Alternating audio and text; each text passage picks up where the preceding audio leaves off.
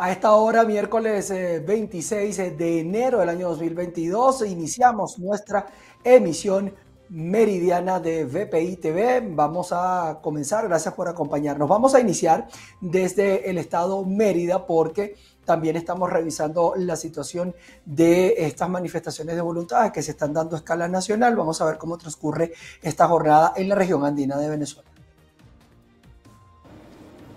Amigos de BPI TV, el día de hoy estamos eh, desde el Estado Mérida, donde también se está llevando a cabo el proceso de las recolecciones de las firmas para el referéndum revocatorio. Nosotros vamos a escuchar la opinión de las personas acerca de este proceso. Vamos a conversar con Juan Carlos Lugo, quien es eh, abogado y también eh, parte de los electores de Mérida para conocer su posición al respecto. Buenos días. Bueno, sí, nosotros el día 17, el lunes 17 de enero, nos acercamos al CNE, un grupo de electores metiendo un escrito solicitando se activara la recolección de firmas o de intenciones para activar el, referéndum revocatorio. Inmediatamente el día, ese mismo día, eh, se nos informó eh, por, los medios de comunicación de que sí, efectivamente se iba a recoger las, firmas o que se estaba trabajando en un cronograma. Ingrata sorpresa cuando el día viernes de esa misma semana nos sorprenden que el, para el día de hoy 26 de, enero se iban a, ya se habían activado o se estaban activando 1.200 puntos eh, de recolección de firmas o de intenciones eh, y que por supuesto no eran los centros electorales eh, normales, ordinarios que la gente conocía y que en 12 horas teníamos que recoger más de 4 millones de firmas. Eso, eso significa que el CNE se burló, se burló del pueblo venezolano, el, CNE tuvo, no, no consiguió eh, complacer la, la, partición, la petición del pueblo venezolano. Con respecto al proceso que se está llevando a cabo el día de hoy, ¿cómo ve esa situación? No, en los grupos, los grupos de electores e incluso mover que convocamos, desconvocamos. No estamos, estamos diciéndole a la ciudadanía que no hay condiciones, que no existe ningún tipo de condición para poder lograr el objetivo. Muchas gracias por las declaraciones. Esta es parte de la información que nosotros recolectamos desde las inmediaciones de la Plaza Bolívar del Estado Mérida y con esto despedimos este contacto informativo. Reportando desde el Estado Mérida, soy José Gregorio Rojas, BPI TV. José Gregorio Rojas, gracias. Nos vamos hasta el estado Bolívar porque los ciudadanos opinan que no hubo suficiente información sobre el referendo revocatorio y aseguran que mucha gente tiene miedo de participar. Carlos Uniaga nos informa. En el estado Bolívar se habilitaron 25 puntos de recolección de firmas para el referéndum revocatorio contra Nicolás Maduro. Algunos de estos lugares estaban incluso vigilados por simpatizantes del chavismo. Nosotros fuimos a estos sitios y conversamos con los ciudadanos. Vamos a escuchar sus testimonios. Este, me parece bien el usar rápido. Lo único es que no, no, informaron a la gente como para que la gente no tuviera tiempo de venir a, votar. ¿Ves? Aparte de eso, que hay mucha gente, por lo menos aquí al frente, hay un, grupo de chavistas, porque tienen que venir, si esto no son elecciones, ¿entiendes? Y de verdad me da tristeza la gente que todavía apoya el gobierno, que no tiene nada en su nevera, no tiene trabajo, no tiene con qué comer, ¿verdad? Y se, y se, y se, y se conforma con un salario de 7 bolívares. De verdad que no entiendo cómo viven. Y no estoy de acuerdo con que el Cabello esté pidiendo la lista esa. ¿Entiendes? No me parece porque estamos en un país supuestamente democrático, ¿no? No es una dictadura. Entonces que tú no puedes, tú no puedes opinar. ¿Por qué? Porque entonces ya te van a tachar. Eso no, eso no es, eso no es un país democrático. ¿Siente usted que mucha gente va a dejar de venir por eso? Claro, por lo menos los de las empresas básicas no van a venir nadie. Los, los, los más que todo del sector público no van a venir. ¿Entiendes? Porque tienen miedo. ¿Por qué? Porque le quiten los 7 bolívares o los 10 bolívares que le pagan. ¿Ves? Hoy en día la gente no sabe, ahorita, que hay esta firma. Esto se está haciendo prácticamente es porque la persona se está enterando por la calle. No hay, no hay ese llamado para la firma, para la recolección de firmas. El proceso es rápido. El proceso es digital, la huella nada más, no hay firma como tal, sino la huella digital. Ya la gente ya está cansada de esto, son 23 años en angustia, en dolor. Nuestros hijos, mis hijos están en Brasil, me da sentimiento que estén allá, ellos pasando uno por allá y yo sin saber cómo están ellos allá. Yo quiero que ellos regresen a Venezuela y la mayoría de los venezolanos que regresen a Venezuela, que los están matando en Perú, veo las noticias, en España cómo los discriminan, en varias partes de, las naciones del mundo. Queremos amigos que estamos aquí en Venezuela, salgamos, vamos a dar esta opinión a, a nuestros hijos para que regresen aquí a Venezuela. Es importante destacar que las parroquias Cachamay y Universidad quedaron excluidas de los puntos de recolección de firmas para el referéndum revocatorio. Es la información que tenemos a esta hora desde el Estado Bolívar. Sigan con más en el estudio.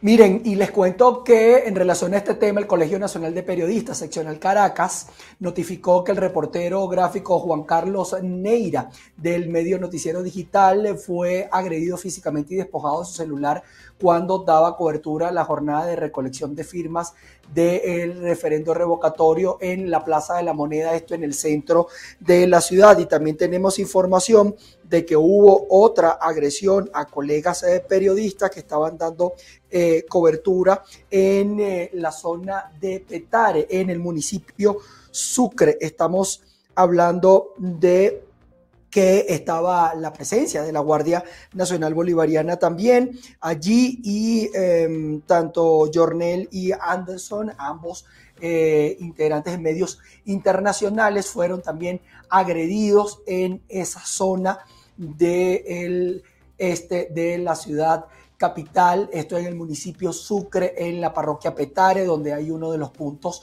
eh, habilitados también. Mm, ya son dos agresiones. Está el Sindicato Nacional de Trabajadores de la Prensa y el Colegio Nacional de Periodistas atentos a estas situaciones. Vamos a continuar con más noticias. Los trabajadores del sector universitario protestaron en Caracas, todo esto para rechazar la muerte de una profesora en el estado Mérida por presunta desnutrición severa. Veamos el informe. Sí, buenos días. Hacemos este contacto desde la sede del Ministerio de Trabajo en Plaza Caracas, en donde líderes gremiales y jubilados del sector público protestaron este miércoles para exigir la dignificación de su salario y el respeto a sus derechos laborales. Los trabajadores y trabajadoras del sector universitario estamos hoy aquí a la puerta del Ministerio de Trabajo para hacer una denuncia pública y notoria. Los trabajadores universitarios se están muriendo de hambre. No en balde lo que pasó con el profesor de la ULA. Nosotros, después que un trabajador universitario titular, un profesor titular o una profesora titular ganaba en el año 2009 2.600 dólares, hoy en día el trabajador gana o la trabajadora gana 20 dólares. Yo quiero que me explique el gobierno cómo pretende que los trabajadores vivamos con 150 el que mucho gana. Explíquenos cómo va a resarcir ese daño que los trabajadores estamos viviendo sentirnos solos y desasistidos, porque aparte de eso se están desmembrando las familias, porque mucha la, la mitad de la familia está fuera del país y los viejos se nos están quedando solos en la casa. Esa es una pequeña muestra de lo que vivimos los trabajadores universitarios. Sin protección social, no tenemos HCM, no tenemos cómo cubrir nuestras necesidades. Estamos aquí para exigirle al gobierno que resarga los daños que tenemos todos los trabajadores. Los sindicalistas consignaron un documento ante el Ministerio de Trabajo para solicitar una reunión con los líderes gremiales en todo el país. En caso de no recibir una respuesta, continuarán con las protestas. Desde Caracas, Venezuela, María Alejandra Silva. Persiste la grave situación con el personal que hace vida en la Universidad de Carabobo en relación a los sueldos y a las condiciones laborales. Catalogan de humillante la bonificación de los salarios a través del sistema Patria. Establecemos este contacto desde el Estado Carabobo, región central de Venezuela. A continuación, declaraciones de Pedro Ulacio, presidente de la Asociación de Empleados de la Universidad de Carabobo. Nos estará ofreciendo detalles en relación a la situación que enfrentan los trabajadores en esta casa de estudios. Escuchemos. Vemos cómo eh, aumentan unas bonificaciones, por ejemplo, ahorita con bombo y platillo, eh, dicen que aumentan unos bonos de 7 bolívares, 10 bolívares, como es el caso de Hogares de la Patria. Yo considero de verdad, como presidente sindicato, esta es una burla que se le está haciendo a todos los trabajadores, a toda la gran masa de nosotros los venezolanos, que tenemos una expectativa. No es una mentira para nadie que aquí este país está dolarizado. Usted cuando sale a comprar a cualquier sitio, todo lo paga indicado al dólar, menos los salarios de nosotros los trabajadores universitarios. Aquí el que medio está comiendo o, viviendo es porque tiene un segundo trabajo, un tercer trabajo, tiene familiares que le mandan eh, remesas fuera del país o tienen que salir de puestos que son unos profesionales en la universidad, pero tienen que salir a ser vigilantes privados, a limpiar, a limpiar casas de familia para medio poder tener algún sustento para llevar a sus hogares.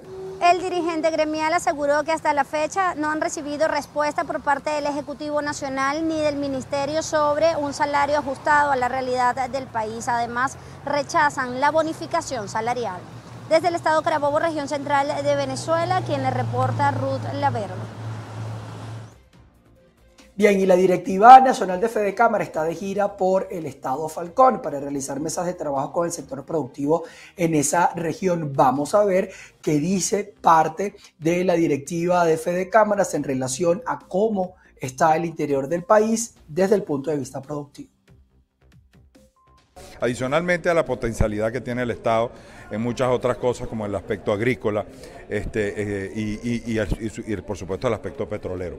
Ahora bien, estamos eh, instalando estas mesas para tener un intercambio, un intercambio cercano con todos nuestros empresarios, esos empresarios aguerridos que a pesar de todas las circunstancias eh, eh, siguen adelante, esos empresarios que han visto cómo este año de pandemia y adicionalmente como, como durante todos los años anteriores, como hemos tenido unas medidas económicas desacertadas, ver cómo siguen adelante teniendo esos empleos, cuidando los empleos de los falconianos, ahí de la mano, porque hoy en día, cada día, el, el, sector privado de la economía juega un rol fundamental, un rol primario, un rol en el cual el empleo cada vez está en manos más del sector privado, cada vez la generación de valor en la sociedad está en manos del sector privado. Por lo tanto, estamos aquí para darle un, un, espaldarazo a todos y cada uno de nuestros empresarios para que sigan adelante, para que sigan con ese rol fundamental de apoyar al pueblo falconiano, de apoyar estar de cerca, de cerca de su gente y seguir generando valor a la sociedad.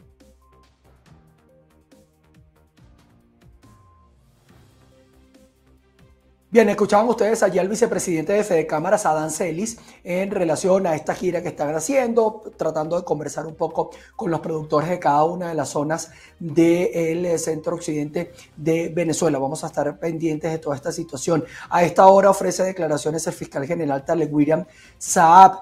Eh, está hablando sobre el crimen organizado y algunas detenciones que se han practicado en este sentido. Vamos a escucharlo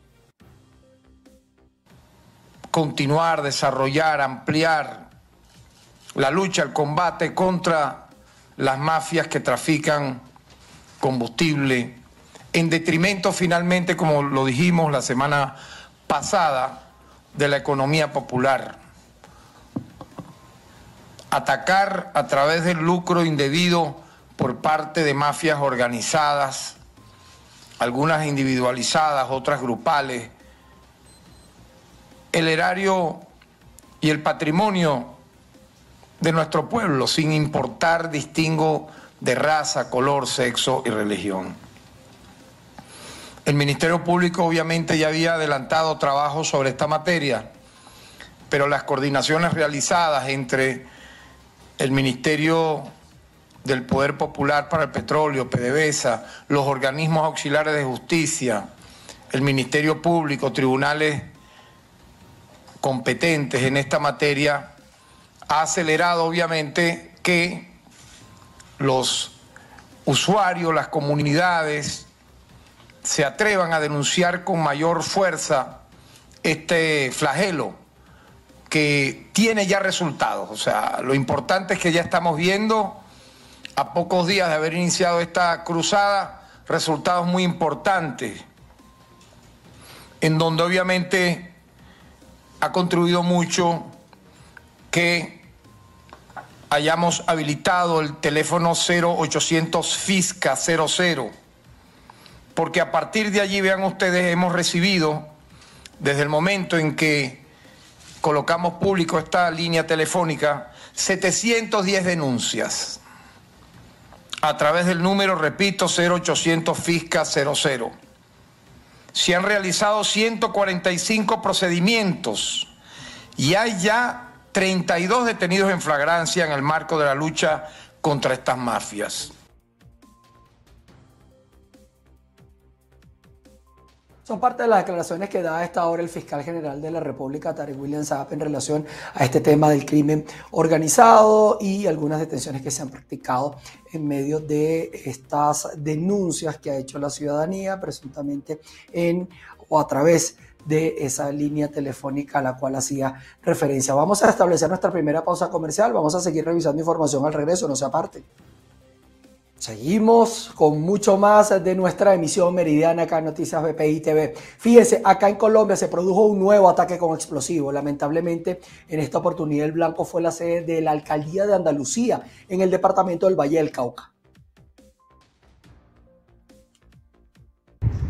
¿Qué tal amigos de la emisión meridiana? Tengan todos ustedes muy buenas tardes. El atentado se produjo poco después de las 10 de la noche cuando dos sujetos a bordo de una motocicleta lanzaron el artefacto explosivo contra eh, una camioneta de la Policía Nacional que se encontraba estacionada frente a la sede municipal. Allí un uniformado eh, resultó herido. El comandante de la Policía del Valle del Cauca anunció que inmediatamente se inició un operativo de acordonamiento tanto del municipio como de las zonas adyacentes con el fin de dar con el paradero de los responsables de este nuevo hecho violento. Estamos con nuestro Ejército Nacional realizando operaciones de registro y control en la periferia del municipio de Andalucía con el ánimo de dar con los responsables terroristas de estos hechos.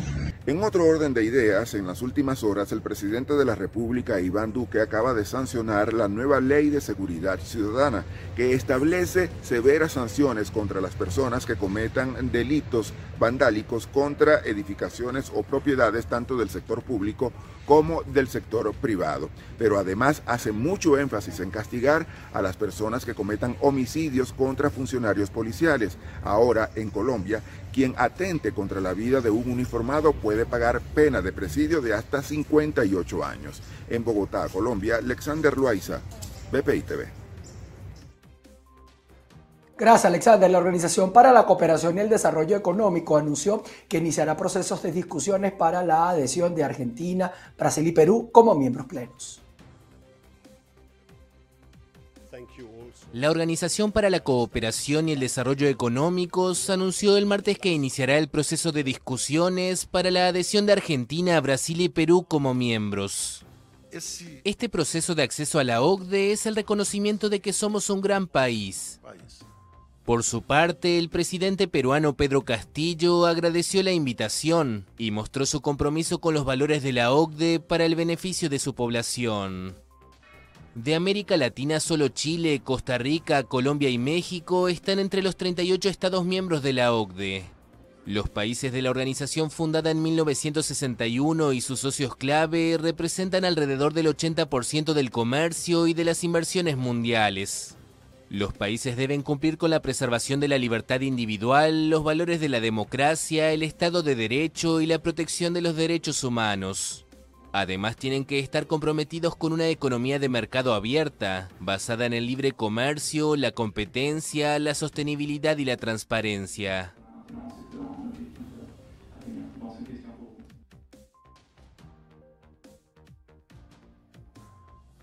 Y Juan Orlando Hernández, el presidente de Honduras, se despidió del Parlamento que no reconoce a la presidenta electa del país, Xiomara Castillo.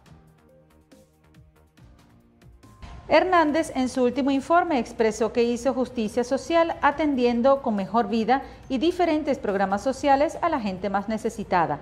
Además, hizo una invitación a los parlamentarios a seguir haciendo justicia social porque a su juicio hay mucho que hacer todavía.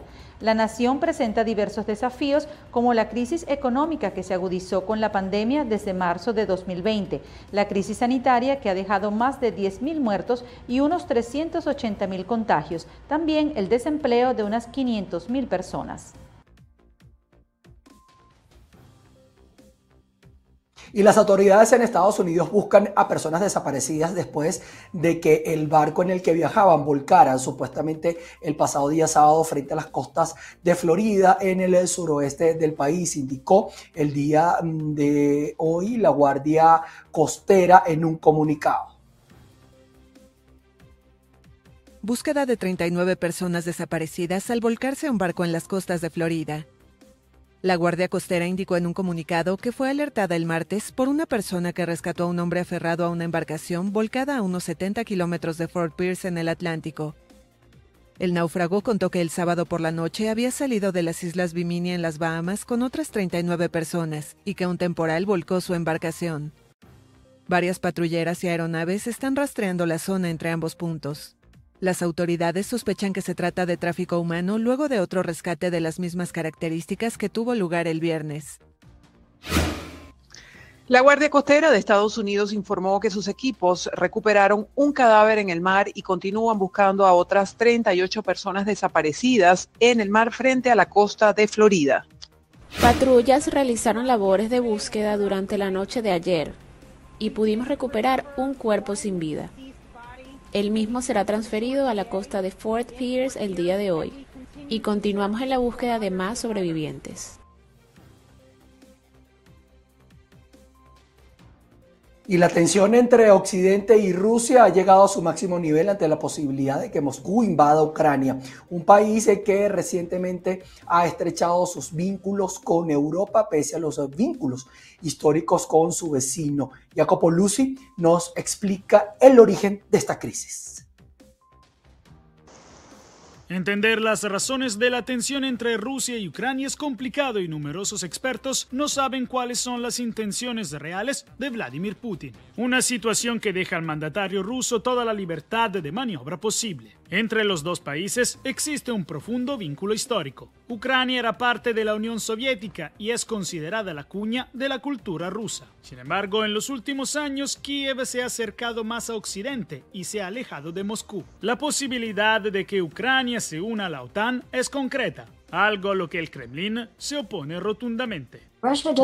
Rusia no quiere que Ucrania se una a la OTAN porque desde el final de la Segunda Guerra Mundial Rusia ha definido su seguridad con base en la necesidad de estados amortiguadores entre ella y Occidente.